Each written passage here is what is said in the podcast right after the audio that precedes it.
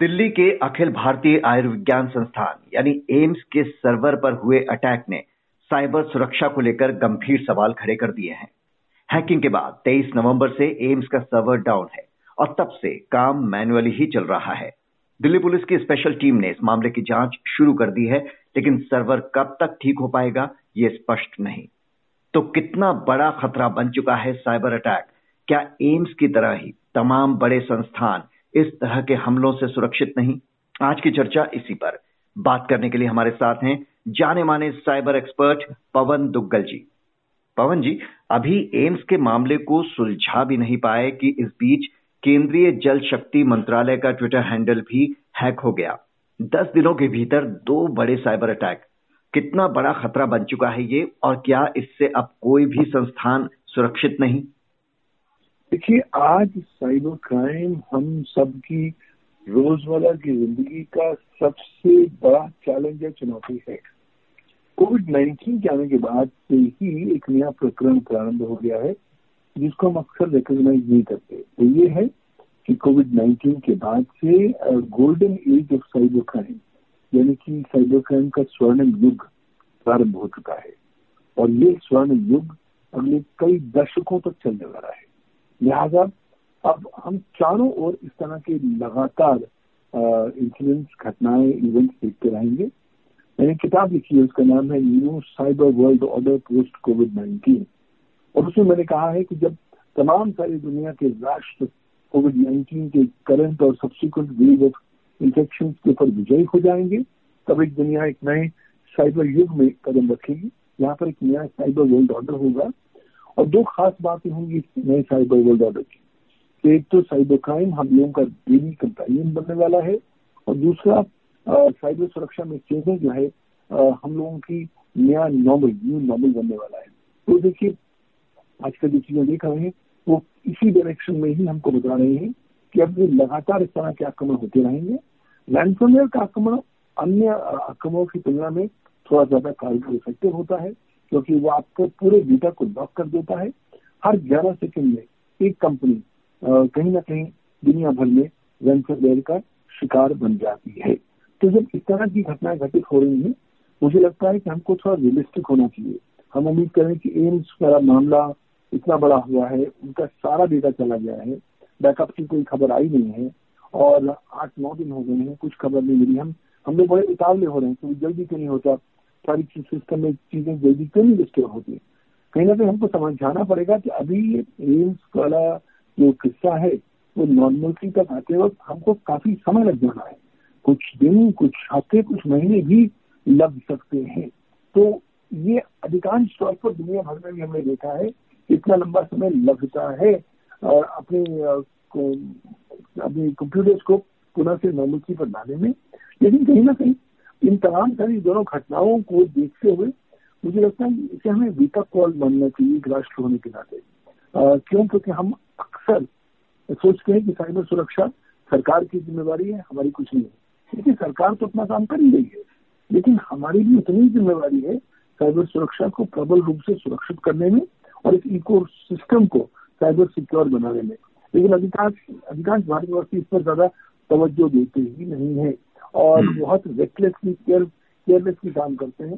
तो समझ लीजिए कि आज साइबर क्राइम से अछूता कोई नहीं है। न आप न मैं। या तो हम ऑलरेडी साइबर क्राइम के शिकार बन चुके हैं या हो सकता है आने वाले समय में बन जाएँगे।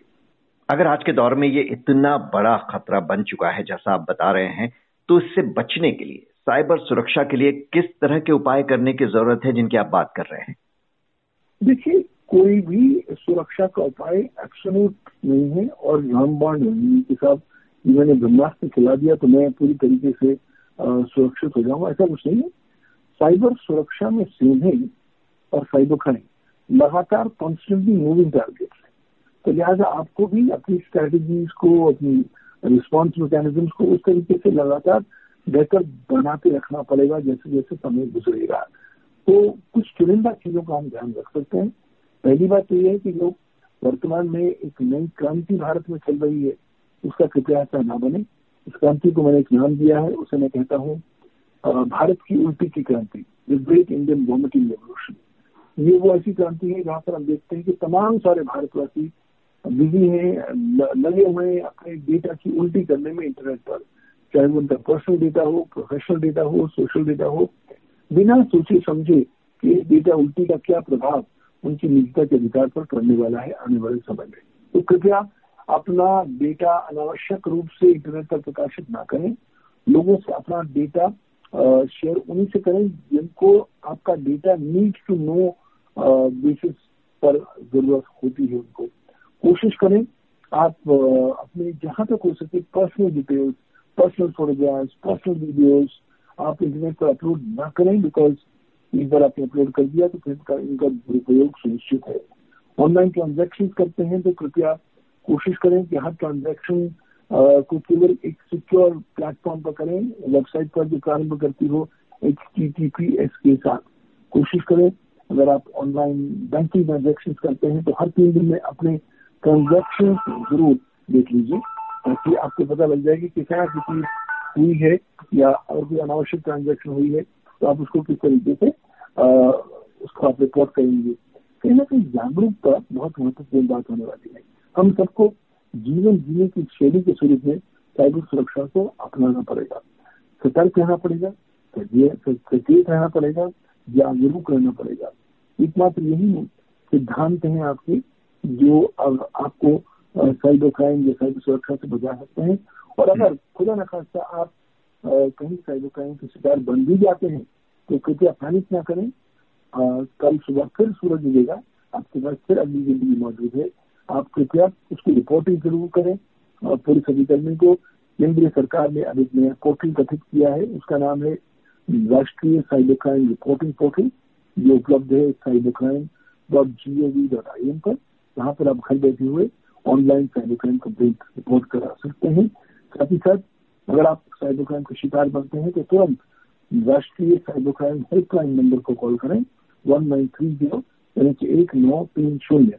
जैसे आप इसमें कॉल करेंगे आप कहेंगे कि आपकी कॉल्स पुलिस अधिकारी उठाते हैं और अगर आपका कोई पैसा आपकी बैंकिंग सिस्टम में पड़ा हुआ है जो साइबर क्रिमिनल निकालने का प्रयास कर रहे हैं तो वो उस पैसे को फ्रीज कर देते हैं ताकि आपको भी आपके पैसा का संरक्षण हो सके। तो ये कुछ चुनिंदा चीज़ें हैं आप ध्यान में रखिए। लेकिन सावधानी और हटी, दुर्घटनाएँ घटी। ये सिद्धांत को हमेशा याद रखिए, क्योंकि इंटरनेट आज एक ऐसा प्रकरण है जो ना तो कभी सोता है और ना ही कुछ चीज़ भूलता है। तो इंटरनेट को फॉर ग्रांटेड मत लीजिए। इंटरनेट को केवल टूल मान के चलिए जो आपकी सहायता कर रहा है, जीवन के कुछ काम करने के लिए। लेकिन इंटरनेट जीवन नहीं है। जीवन इंटरनेट के मच बियॉन्ड है।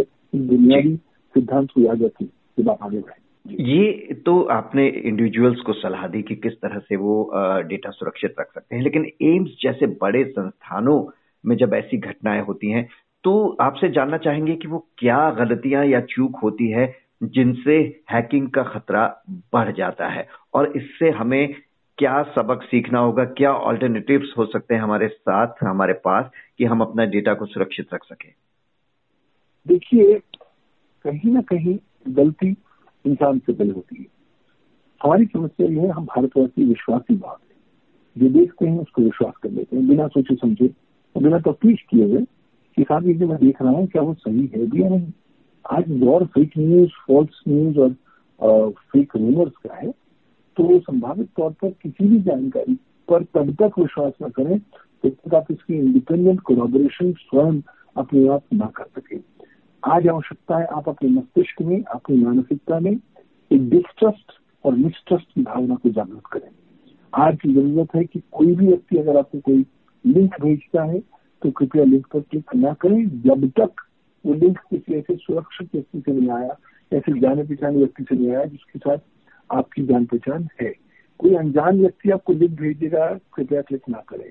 कोई आपको कॉल आ जाएगा कि रिज़र्व बैंक ऑफ़ इंडिया आपको पचास लाख रुपए इनाम दे रहा है, कृपया इस पे लिंक क्लिक करें या इतने पैसे लीजिए या क्रीडेंशियल दीजिए, ऐसा कुछ नहीं करिए अगर आपको कोई कॉल आता है कि आज रात नौ बजे आपकी भक्ति बंद हो जाएगी और अगर आपने पेमेंट करनी है तो पहले दस रुपए की पेमेंट करिए। ये दस रुपए वाली कहानी से आपको बिल्कुल दूर रहना चाहिए।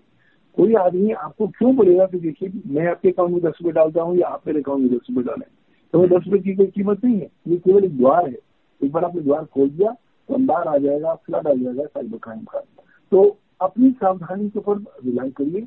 जहाँ पर आप थोड़े केयरलेस हो गए थोड़े से नेग्लिजेंट हो गए, संभावित तौर पर आप कहीं ना कहीं साइबर क्राइम के शिकार बन जाएँगे, क्योंकि आज साइबर क्रिमिनल बहुत क्लियर है अपने विजन वो आपने इंटरेस्टेड नहीं, वो आपके पैसों में इंटरेस्टेड है, आपके डेटा में इंटरेस्टेड है। पैसे आपके अकाउंट उड़ाएँगे तो सीधा वो दुरुपयोग करेंगे। आपका डेटा उड़ाएँगे तो डेटा को खरीद फरोख्त करके पैसा उठा लेंगे। अपने आप को बचाइए अपने डेटा को बचाइए और अपनी निजता के अधिकार का संपूर्ण का संरक्षण करें। हैकिंग के सोर्स की पहचान की बात करें तो क्या ये पता चलना आसान है कि ये साइबर अटैक देश के बाहर से हुआ है या अंदर कहीं से? ऐसा करना फ़िलहाल बहुत मुश्किल होता है क्योंकि आजकल क्या होता है साइबर क्रिमिनल्स अधिकांश तौर पर डार्कनेस से ऑपरेट करते हैं। डार्कनेस एक ऐसा प्रकरण है जहाँ पर आपकी आइडेंटिटी पूरी तरह छुपा देता है टॉर नेटवर्क और एक बार आपकी आइडेंटिटी छुपा दी तो आपके बारे में पता लगाना नॉर्मली मुश्किल होता है जब तक आप कुछ गलती ना कर दें। अधिकांश साइबर क्रिमिनल्स आज डॉक्यूमेंट्स ऑपरेट करते हैं। दूसरी बात क्या है? आजकल नई मर्ज़ी मर्ज़ी टेक्नोलॉजी आ रही है, जैसे कि वर्चुअल प्राइवेट नेटवर्क या वीपीएन ये वीपीएन भी ऐसी टेक्नोलॉजी है जिसके माध्यम से आप अपनी लोकेशन को बदल सकते हैं। आप दिल्ली में बैठे हैं, लेकिन आप वीपीएन का इस्तेमाल करके आप ऐसा सर्वर का इस्तेमाल कर सकते हैं जो अंटार्कटिका में हो या जो ब्राज़ील के जंगलों में हो। तो लिहाजा आपकी आइडेंटिटी को स्थापित करना और आपको किसी साइबर एक्ट के साथ जोड़ना बहुत बड़ी चुनौती बन जाती है। तभी अभी तक सिद्धांत भी पूरी तरीके से विकसित नहीं हुए हैं कि एट्रीब्यूशन ऑफ़ इलेक्ट्रॉनिक एक्ट्स को किस तरीके से एक फूल प्रूफ मैनर में किया जा सके। तो चुनौतियाँ इसमें बहुत है हाँ लेकिन जहाँ जहाँ लोग बहुत ओवर कॉन्फिडेंट हो जाते हैं वो कहीं ना कहीं सुराग छोड़ जाते हैं, जिन सुरागों के आधार पर उन्हें पकड़ा जा सकता है, उन्हें आइडेंटिफाई किया जा सकता है और उन्हें क्रिमिनल प्रोसिक्यूशन का शिकार भी बनाया जा सकता है। जी तो एम्स की घटना एक बड़ा संकेत है कि साइबर अटैक का खतरा कितना बड़ा बन चुका है और इससे सुरक्षा के पुख्ता बंदोबस्त करने का वक्त आ चुका है। बहुत बहुत शुक्रिया, पवन दुग्गल जी।